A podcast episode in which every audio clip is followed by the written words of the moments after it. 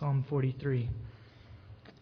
Vindicate me, O God, and plead my case against an ungodly nation. O deliver me from the deceitful and unjust man, for you are the God of my strength. Why have you rejected me? Why do I go mourning because of the oppression of the enemy? Oh, send out your light and your truth. Let them lead me. Let them bring me to your holy hill and to your dwelling places. Then I will go to the altar of God, to God, my exceeding joy. And upon the lyre I shall praise you, O God, my God. Why are you in despair, O my soul? And why are you disturbed within me?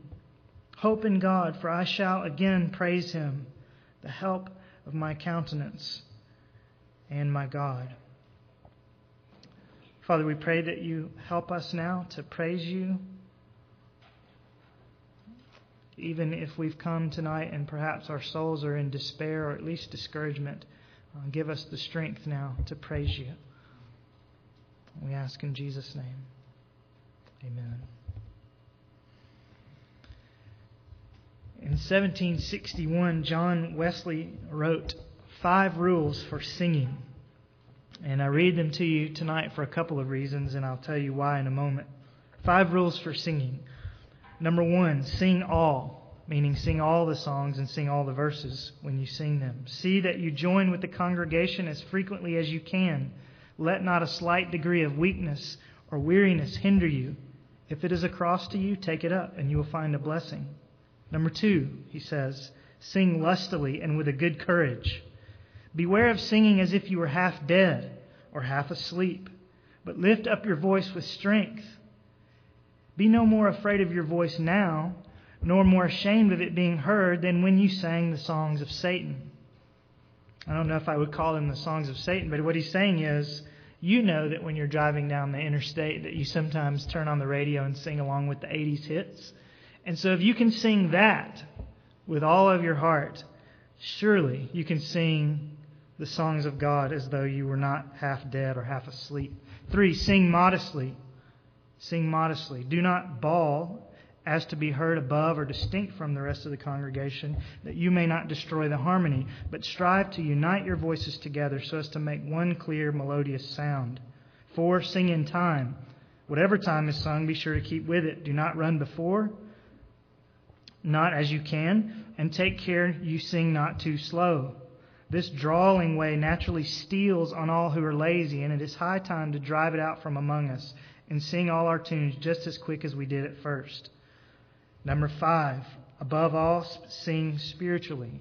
Have an eye to God in every word you sing. Aim at pleasing Him more than yourself or any other creature. In order to do this, attend strictly to the sense of what you sing. In other words, pay attention to the words. And see that your heart is not carried away with the sound, but offered to God continually. So shall your singing be such as the Lord will approve of here and reward when he cometh in the clouds of heaven. Now, I read you those rules tonight for a few reasons. One, they're just so helpful. I think I've read them, at least in short version, to you before. They're helpful to us. And they're especially helpful given that Psalm 43 is partially about singing. We'll come back to that. But I also read them to you tonight because it would seem that the editors of our English Bibles, the ones who put the chapter and verse numbers in for us, never read Wesley's rules. He says the, the number one rule sing all, sing all the verses. And you may you may know that in some churches it's customary to hear the song leader stand up and say, "Now turn to hymn number 44, and we're going to sing the first, the second, and the fourth stanzas." Their third one always seems to get left out. And it would seem somehow or another that that's what happened to the English Bible editors as they were looking at Psalm 42. They left the third verse out. In other words, if you look closely at Psalm 42 and then you look closely at Psalm 43, what appears to be the case is that Psalm 43 is actually supposed to be the third verse of Psalm 42. Let me show you why I say that. Compare Psalm 42 9b which says, Why do I go mourning because of the oppression of the enemy? with Psalm 43 2b, which says, Why do I go mourning because of the oppression of the enemy?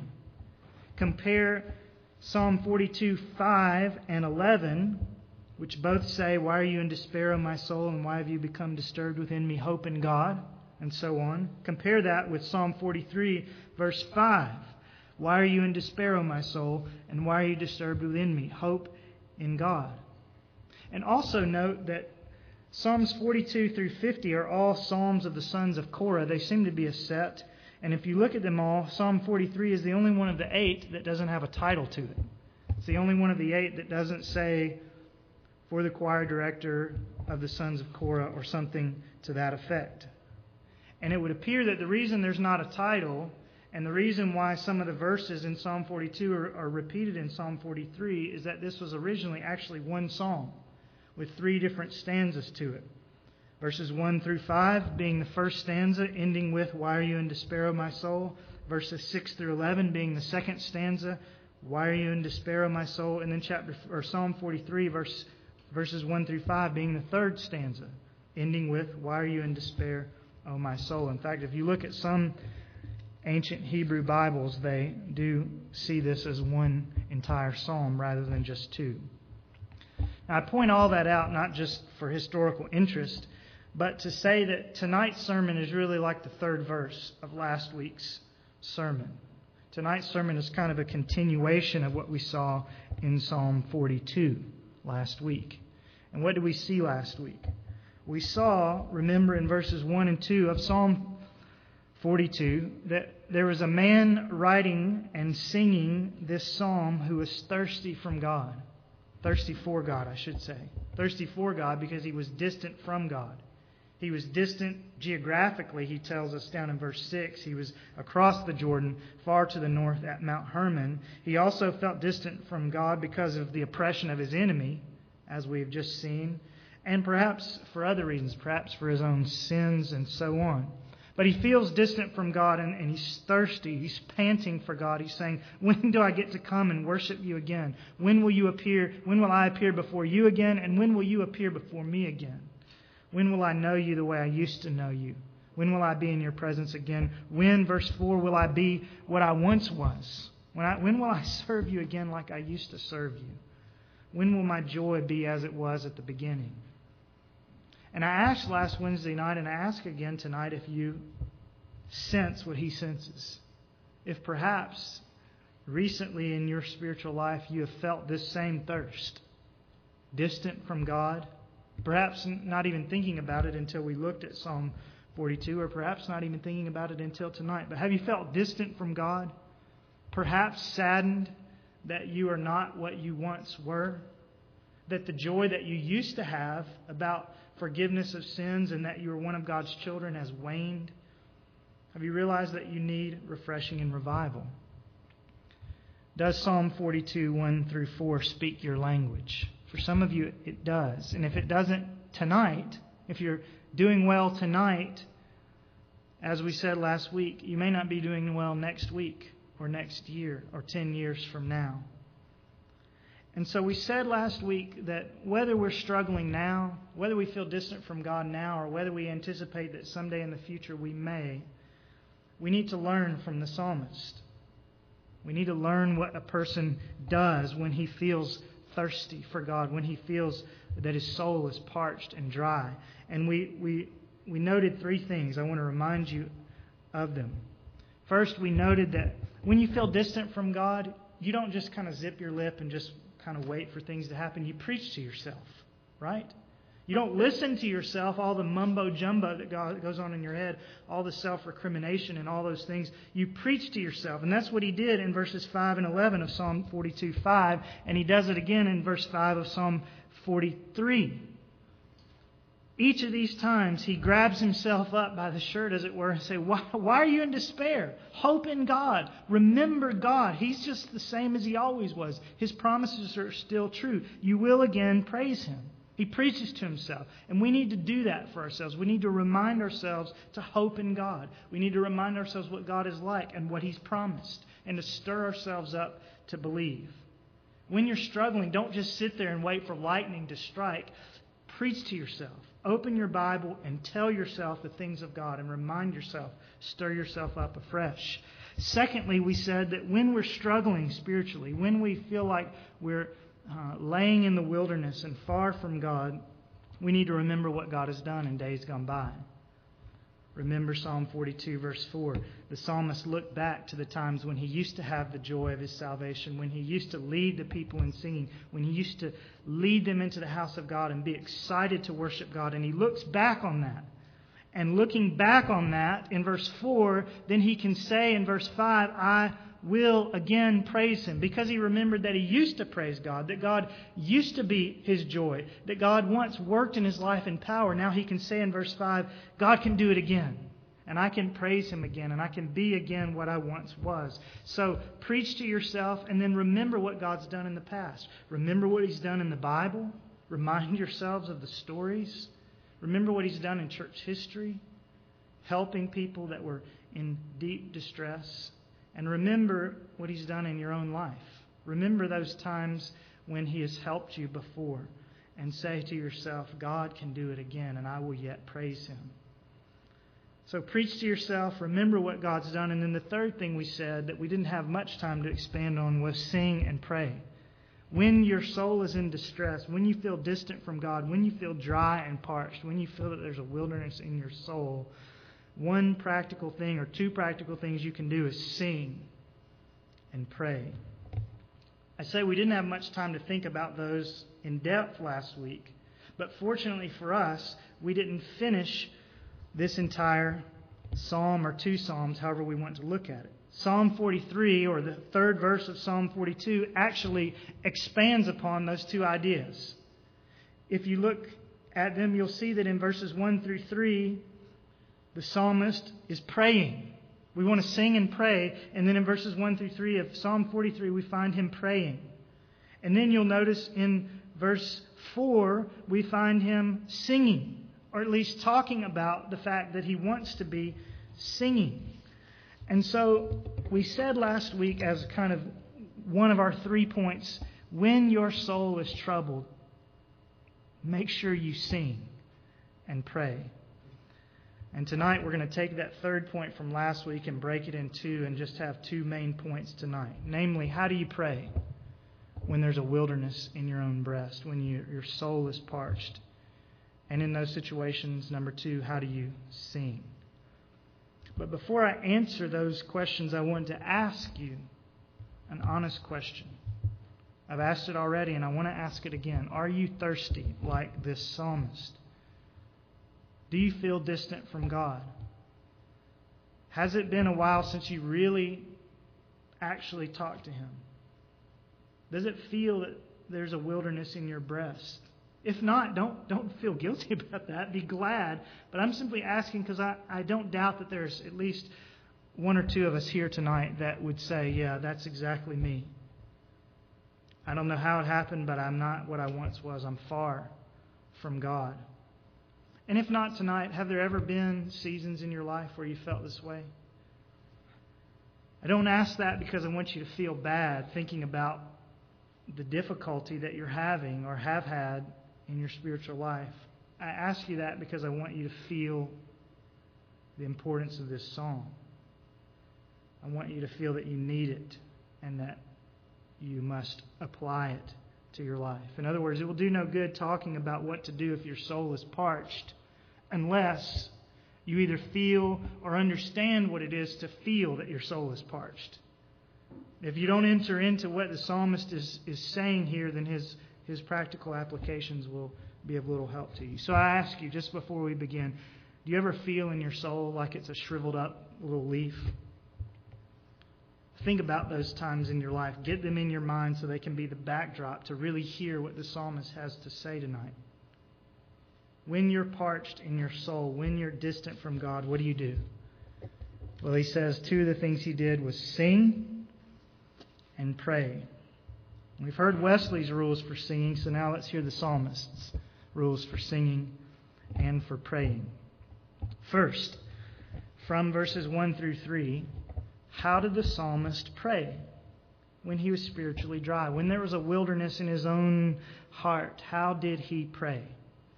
If you just walk through, I want you to see three things. First, in verses 1 and 2, I want you to see that he asked honest questions. He asked honest questions. Vindicate me, O God, and plead my case against an ungodly nation. O deliver me from the deceitful and unjust man. And here are the questions For you are the God of my strength. Why have you rejected me? Why do I go mourning because of the oppression of my enemy?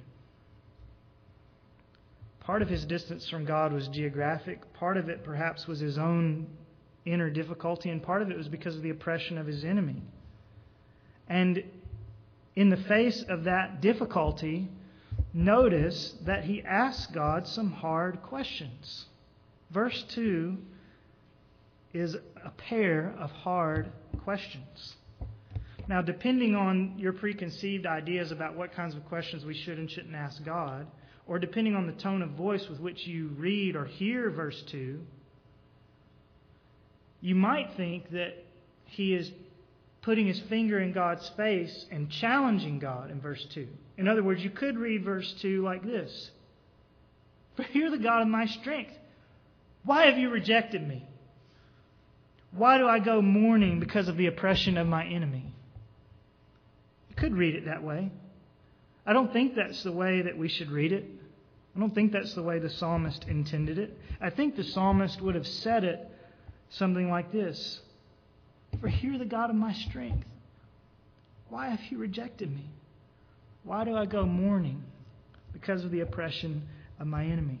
I think he, he, he says it, I think we should hear it with a humble tone. I think he's not putting his finger in God's face and challenging God. I think he's simply being honest about his struggles and asking God honest questions. The same way that David does over in Psalm 22. Remember when he starts the psalm, My God, my God, why have you forsaken me? I don't think David is saying, Why have you forsaken me? I think he's saying, God, I don't understand. Why is this happening?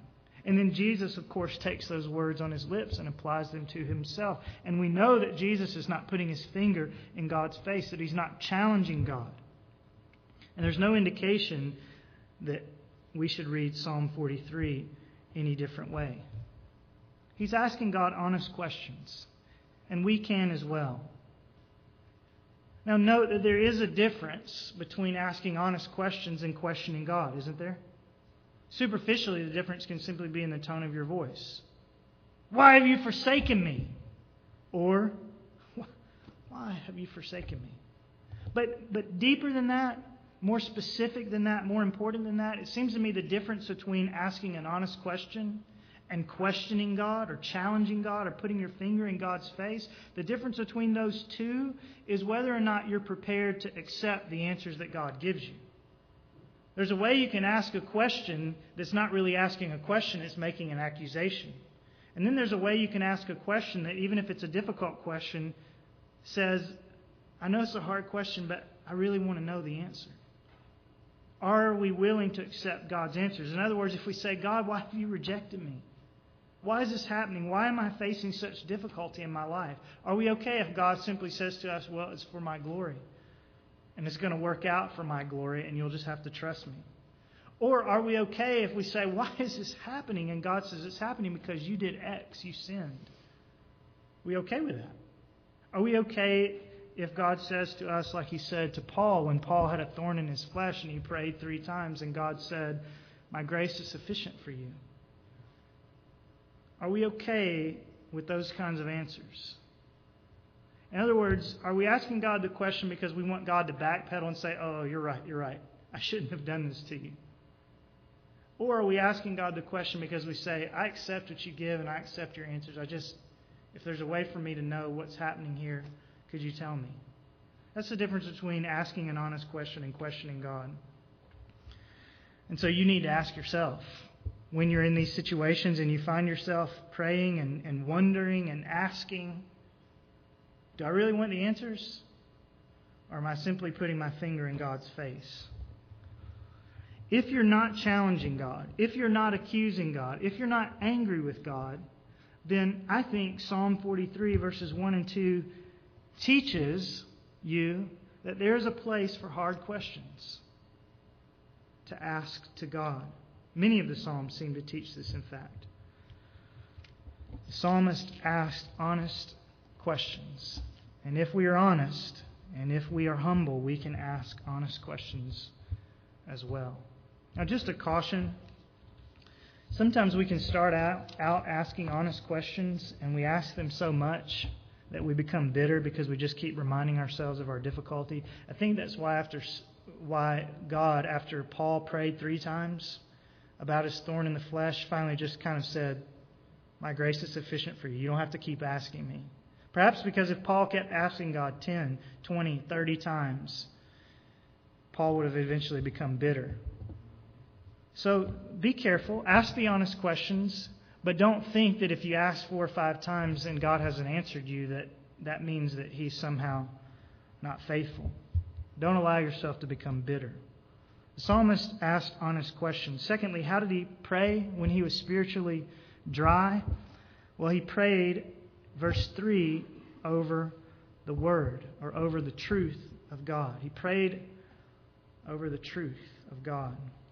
Remember that the psalmist's distance from God was partly geographical. He's across the Jordan River, away from the temple, and way to the north at Mount Hermon. And when he prays in verse 3, therefore you might expect him to say, God, I'm far away from you. Send forth a new assignment so that I can come back to Jerusalem. Or, or maybe he's away because of the oppression of the enemies. And maybe we would expect him to say, God, send forth your armies and let them, verse 3, bring me to your holy hill. You would expect him to ask God for some physical deliverance that would bring him back to Jerusalem. But instead, he asks God to send forth his light and his truth. He recognizes that his distance from God, though it is geographic, is not merely geographic. He doesn't just need a new assignment. He doesn't just need to be physically back in Jerusalem again, though he would love that, he says at the end of the verse. But he also needs God's light and truth. We're not sure all that he has in mind here. How is it that the light and the truth are going to lead him to God's holy hill? But we know that he's not thinking merely only in geographic terms. His distance from God isn't merely geographic. And maybe there's a hint there for some of us. In other words, sometimes when we feel distant from God, when we feel dry in our souls, we can look at our lives and we can say, well, it's, you know, I had this health difficulty or my schedule's gotten odd and so I haven't been reading my Bible as much as I would like to. And so that's the reason. If I, once I get well or once my schedule gets right, then everything will, will be fine. And we can pray about our health and pray about our schedules. There's no doubt about that. But those things are only on the surface. Just as the, the psalmist's geographic distance from the temple was only the surface thing. But he didn't simply ask God to take care of the geography, he asked God to send forth light and truth. And so, when we're in that kind of situation where we, we face a, a, a physical difficulty or a temporal difficulty that's making it a little bit challenging for us to walk with God, we don't simply need to pray for extra rest and more time, though we can pray for those things. But we need also to realize that there is a spiritual element to that. It's not just the surface things that are keeping us from God. We need His light and His truth as well. And what does the psalmist mean by light and truth? Well, a couple, couple possibilities. I'll give you the main one that I think is probably correct first. Probably truth here represents God's word, what God says that's true, what God says about himself, the promises he makes. After all, the psalmist is calling upon God's character and God's promises in these refrains that he says three times in 42.5 and 42.11 and, and 43.5. Truth probably represents the truth of the Scriptures, the truth about God's character and His promises. He's asking God, make yourself known to me. I'm far away from you geographically, but I realize I'm also far away from you in my soul. Send forth your truth. Make yourself known to me again. Manifest yourself to me.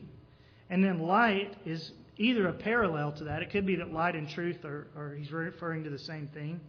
David uh, or the psalmist in Psalm 119 says, Thy word is a lamp to my feet and a light to my path. So he may be just saying the same thing twice, or he may be saying, Send me your truth and then give me light to understand it. Give me some help come and help me. We would say in the New Testament specifically, we'd say, God, give me your truth, and then give me the Holy Spirit to help me understand your truth. So he's either asking simply for the truth, or he's saying, I need the truth, and I need you to help me understand the truth, to remind myself of the truth, to believe the truth. My problem is not geographic only, it's that I need the truth. He begins to pray about that. The request is guide me into the truth, help me believe the truth. And some of us, including me, need to remember that. That he prayed about that. He didn't just flip open a Bible or scroll or call to memory some scriptures, but he prayed that God would send forth his truth, that God would do it. We need to remember that because we can complain sometimes. I've been reading my Bible, but it just seems dull and flat. I don't, I'm not getting anything out of it. What do you do in that situation? You can do like I often do and just keep reading it because that's what you're supposed to do. Read it every day. I've got to read these two chapters today. Or you can do what some of you perhaps have done before, which is, man, I'm not getting anything out of this. This is dull and flat. And so eventually you wake up one day and you realize you haven't read it in two weeks. But there's a third option. You can give up. That's one option. You can just keep going out of duty. That's another option. At least that, that's a better option, probably. At least the word is coming into your ears. But there's a third option. The psalmist, when he's dry, doesn't just give up. And he doesn't just stick with his duty, but he calls out to God, Send forth your truth. Help me. Help me with this Bible reading. Help me with this truth that I want to remember and call to mind and believe on. Help me. Do you ever pray like that when you open your Bible in the morning? God, yesterday and the day before and the day before, I read this and I, I don't know that I got anything out of it. Would you please send your light, the Holy Spirit's help, and illuminate this truth so that it's real to me? You ever do that? I think that's what the psalmist is hinting at. There's a second possibility as to what he means here. One, on one hand, he may be asking God to, to illuminate the truth to him. But remember, part of his problem was that his enemies were oppressing him. And so it's possible when he says, Send out your light and your truth and let them lead me, let them bring me to your holy hill. It's possible that what he means is, God, my enemies are oppressing me, but if you would send forth your light and your truth and open their eyes, they would let me go and I could come back to the temple. Maybe that's what he's saying. Maybe he is, is saying in advance what we have learned to sing. There's a call comes ringing o'er the west, restless waves. Send the light. There are souls to rescue. There are souls to save. Send the light. Send the light, the blessed gospel light. Let it shine from shore to shore. Send the light, the blessed gospel light. Let it shine forevermore. Maybe that's what he's saying. Maybe he's saying the reason why I'm distant from you geographically is because my enemies are oppressing me and I can't get back. But if you would send your light and your truth and open their eyes, not only would their eyes be open, but my heart would be back in Jerusalem worshiping you as I once did. But in either case, whether he's asking God to illuminate his own eyes to the truth or to illuminate his enemies' eyes to the truth, the bottom line here is that he's praying about Bible truth. He's praying about God's truth and asking God to do something with his truth, to illuminate his truth, either to himself or to his enemies. And when you're struggling, whether your struggle is your own or whether your struggle is with the sinful people around you, that's a good way to pray. God, open my eyes to the truth today. God, open her eyes to the truth today. Pray about the truth. Give the truth out, put the truth in, but pray about it. That God would work and that God would open people's eyes. Thirdly, when he was spiritually dry, the psalmist prayed about public worship. He prayed about public worship in the second half of verse 3. Send out your light and your truth. Let them lead me. Let them bring me to your holy hill and to your dwelling places.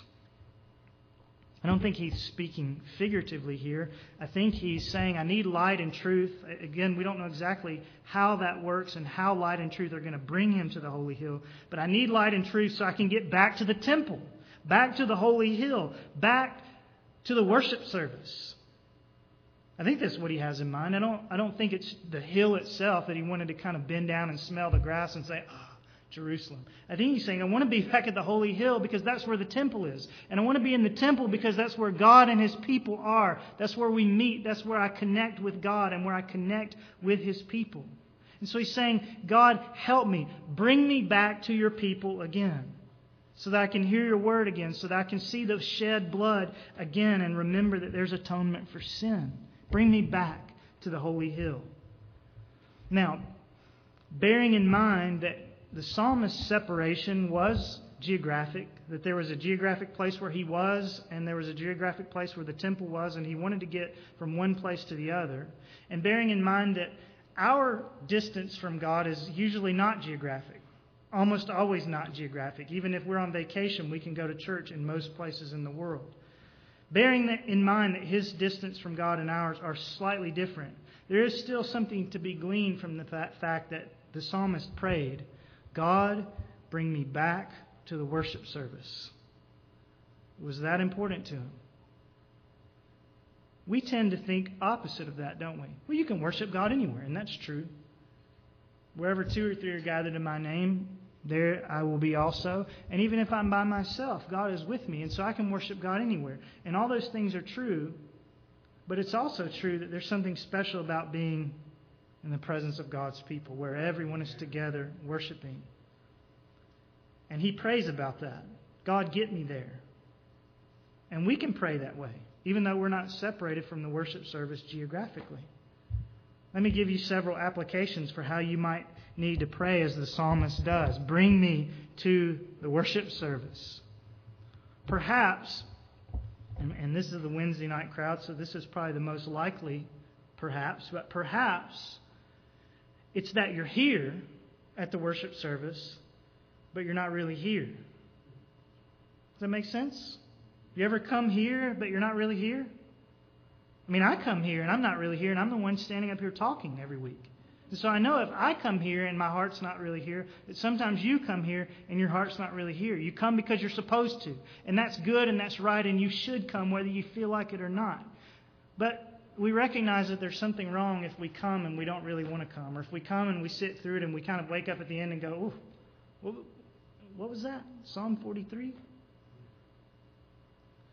And in that situation, we have the same options as we did when our Bible reading's flat. When the worship service is flat, we have the same options as when the Bible reading is flat. We can either just keep going out of duty and not think about it, or we can kind of slowly slacken off and say, I'm not really getting anything out of it, so I'll kind of cut out Wednesday night, and, and uh, if I'm tired on Sunday morning, you know, I, I just, whatever.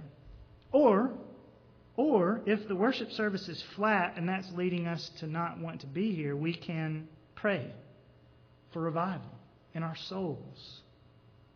What would it be like if every Saturday night or Sunday morning, every single one of us was taking just 15 minutes as an individual, as a family, to say, God, I don't know how I'm going to feel when I wake up in the morning, but let me wake up wanting to be in your house. And if I'm able physically and I'm not ill or, or having difficulties that would keep me from genuinely being here, let me be here.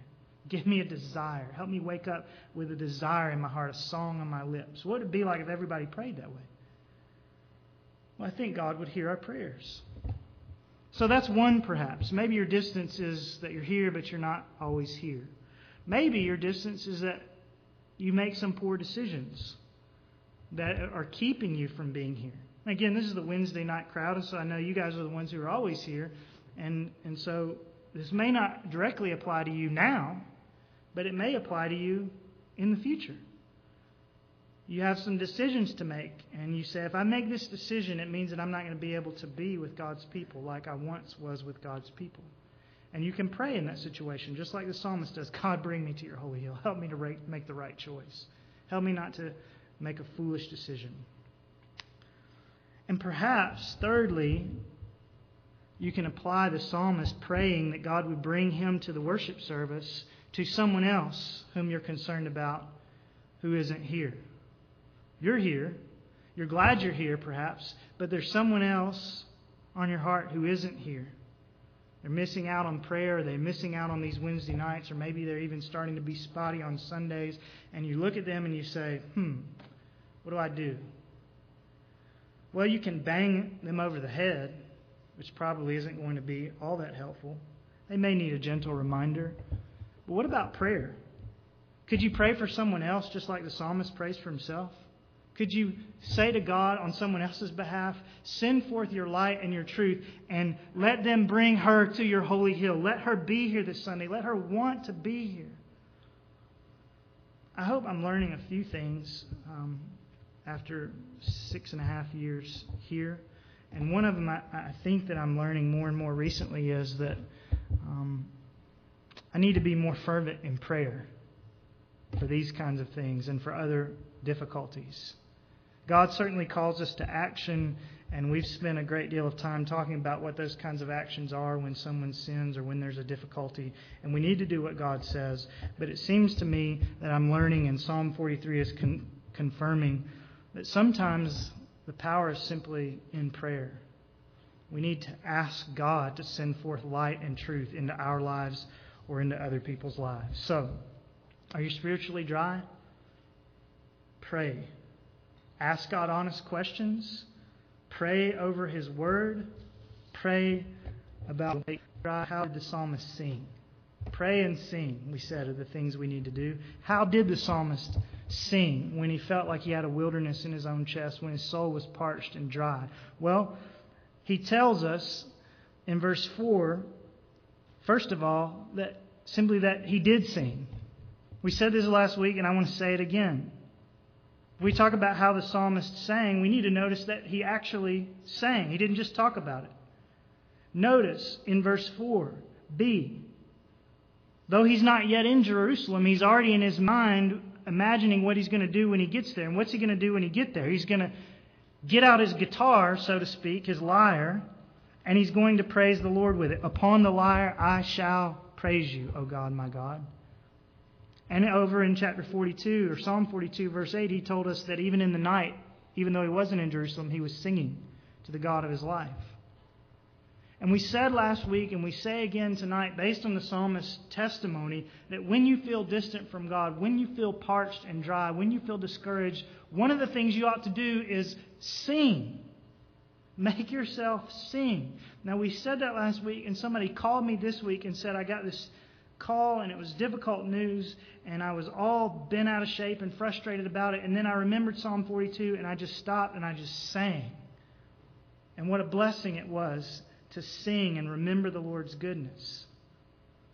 It was a blessing to me to hear that. Singing is a form of preaching to yourself. You're reminding yourself of who God is and what He's like and what He's done so that you don't forget and despair unnecessarily. Singing is also a way of showing God that even if He slays you, you will still praise Him. Even if you spend your whole life feeling dry and thirsty, you're still going to praise Him because you know He's real and you know He's there and you believe in the gospel. Singing also has the effect of drowning out needless background noise. You know, the white noise that your own doubts put in your head or that Satan puts in your head as he accuses you, or just the world's nonsense that's always going on around you? What if you sang and sort of drowned some of that out? Now, some people, you may be one of them, some people seem always to have the TV on when they're at home, and they always have the radio on when they're in the car. I don't know all the reasons for that. Sometimes I think it's just out of habit or out of loneliness. But sometimes I think we turn the radio on in our cars, at least I do, to drown out my thoughts. In other words, I want to listen to somebody else's thoughts so that I don't have to think my own thoughts because I don't like my own thoughts. They make me troubled. And there's a lot to drown out sometimes when we turn on the radio or the television. But what if the soundtrack of our lives was the hymns of God's praise? Not only would that drown out needless worries, but some of those thoughts that we need to be thinking about, some of those things that we need to face up to, singing the hymns would actually give us the strength to face up to them. Whether it's our own guilt or someone else's sin or loneliness or whatever it may be. What if the soundtrack of our lives was the hymns? Now, as I said a week ago, this is unnatural to some of us. For most of us, when we're discouraged, the last thing we want to do is to just stop and sing. And some of us actually don't like to sing in general. And some of us would be embarrassed to sing out loud. That's what Wesley was saying. But you just try it out. You face difficulty, just pause. If you need to go, you know, out of your cubicle and into the bathroom or somewhere and just sing to the Lord. And I say again, if if we can drive down I-75 and you know you do it, singing at the top of our lungs with James Taylor or the Bee Gees or whoever it is, if we can do that, then surely, surely we can get ourselves to belt out a few verses of Great is Thy Faithfulness, or There is a Fountain Filled with Blood, or whatever the song that's helpful to you may be. So try it out. Sing to the Lord when your soul is dry. See if it doesn't help you. But then, second, notice that when his soul was dry, the psalmist wanted to sing, and he wanted to sing specifically, verse 4, the gospel. He wanted to sing the gospel. Now, notice when you look at verse 4 where the psalmist wanted to be when he sang. Then I will go to the altar of God, to God my exceeding joy, and upon the lyre I shall praise you, O God, my God. He wanted to play, he wanted to sing, but where did he want to be when he did those things? At the altar of God. Indeed, he seems to have already gone there in his mind. But why did he want to be at the altar? Again, why couldn't he just sing where he was at Mount Hermon? Of course he could sing there. He was singing there according to Psalm 42 8. But why did he want to get to the altar and sing at the altar? Well, because the altar is where the blood was spilt. The altar is where the sign of peace with God was shown to the people. The altar is where the symbol of sins forgiven was shown to the people. The altar is where a man went to obtain a clean conscience. And that's where the psalmist wanted to go and sing, presumably because that's what he wanted to sing about. God, my exceeding joy. God, the God who accepts sacrifice. God, the God who's made atonement for sin. God, the God who loves sinners and sheds blood for their forgiveness. That's where he wanted to be, and that's what he wanted to sing about. And from a New Testament perspective, we read that and say, well, he didn't know all the implications. He didn't know the words. He didn't know Jesus' name. But what the psalmist is saying is that he wanted to sing the gospel. He wanted to sing the gospel. That's where his mind gravitated as he thought about singing to the Lord. And there's a lesson in that, isn't there? We need to sing, yes. But more specifically, following the psalmist's example, we want to sing at the altar. We want to sing the gospel. We want to sing of the cross of our Redeemer and of the blood that never fails and of sins forgiven and conscience cleansed and death defeated and life without end. That's what we want to sing to ourselves the gospel. C.J. Mahaney, who talks about singing the gospel in his little book, The Cross Centered Life, says something that's very perceptive, I think. It's not meant as a critique, it's just meant as a fact. Here's what he says Not all worship songs are created equal. Not all worship songs are created equal. That's not to say that, that some are bad and some are good. Some are bad and some are good. But even amongst the good ones that are biblical, some are helpful and some are even more helpful. Some are balm to our souls, and some are, are even better than that.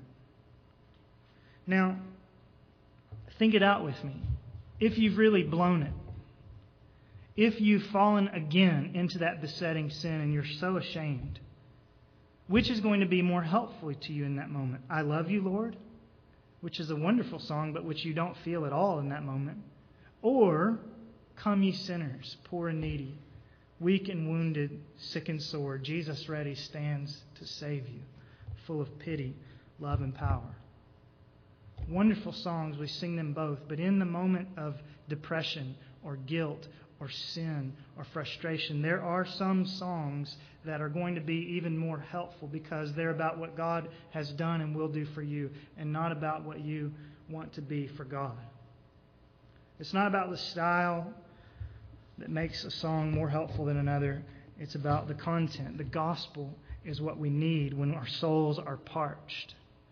And I thought about it this week. We were at Meijer at the pharmacy, and um, when I go in there, I've never bought it yet, but I'm always tempted to buy fish oil. You all know about fish oil. I don't know if it's any good. John's shaking his head. It just seems interesting to me, and it come, comes from Europe, and so I kind of think probably it's good. Um, I've never actually bought it But I'm there, and, and I think about fish oil and whether or not that might be helpful. But Julia has strep throat, and so I'm waiting on penicillin. And whether or not fish oil is helpful, we can use vitamin C. I think that is, that's good for us, right? At least vitamin C is good for us. But when you have strep throat, though vitamin C is still good for you, it's not going to cure the strep throat. You need the right medicine. And the gospel, when you feel distant from God, is the right medicine. A reminder of Christ shedding his blood on the cross on your behalf. That's what you need to sing to yourself. So you think about it. Why is it that you, when you feel distant from God, why is it that you feel distant? What is it particularly for you? It may be a combination of things, but let me just give you a few practical examples. Do you feel distant from God sometimes because you're suffering in some way? Sing the gospel to yourself. Sing, It is well with my soul. And you'll sing through that song, and you'll sing through the first couple of verses, and you'll say, Yes, it should be well with my soul. God has taught me to say, whatever my lot, it is well, it is well with my soul. But then you get to the third verse and you say, Is this just pie in the sky? I mean, God has taught me to say it's well with my soul. Why is it well with my soul? Even if, if my, my kids got cancer, why is it still well with my soul? And the third verse tells you, because the third verse is the gospel, my sin. Oh, the bliss of this glorious thought. My sin, not in part, but the whole, is nailed to the cross, and I bear it no more. Praise the Lord. Praise the Lord, O oh my soul. That's the key to the song. That's the anchor to the song. Because no matter what's going on in your life, if your sins are forgiven and you're going to be in heaven where Jesus will wipe away every tear from your eye, then it's well with your soul no matter what happens on the earth. You need to sing the gospel to yourself when you're suffering. Or is it that you feel distant from God because you're burdened by your guilt? This is the one for me many times. What do I do? I sing the gospel to myself, or I should. When Satan tempts me to despair and tells me of the guilt within, upward I look and see him there, who made an end to all my sin. Because the sinless Savior died, my sinful soul is counted free, and God the just is satisfied to look on him and pardon me. I may not be satisfied with myself, but when God looks upon his Son, he is satisfied with what he's done, and he will pardon me. And as long as he stands in heaven, no tongue can bid me thence depart.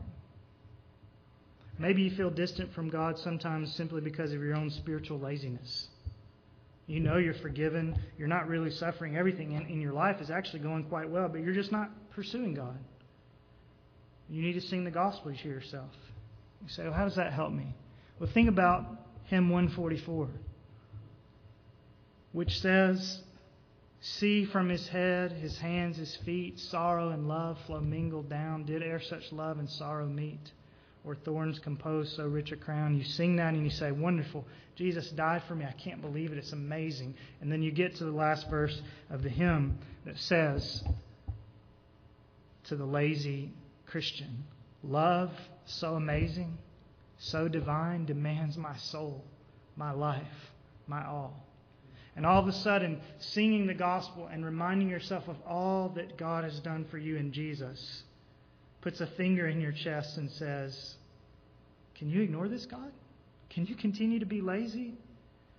And you're helped.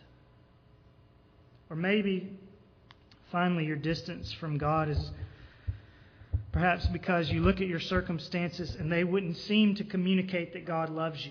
And so you begin to doubt, maybe God doesn't love me. I mean, if He loved me, this would have happened, and this would have happened, and this would have come through, and she wouldn't have done that, or whatever it is. And so you look at your circumstances and you say, I can't see God's love anywhere in this.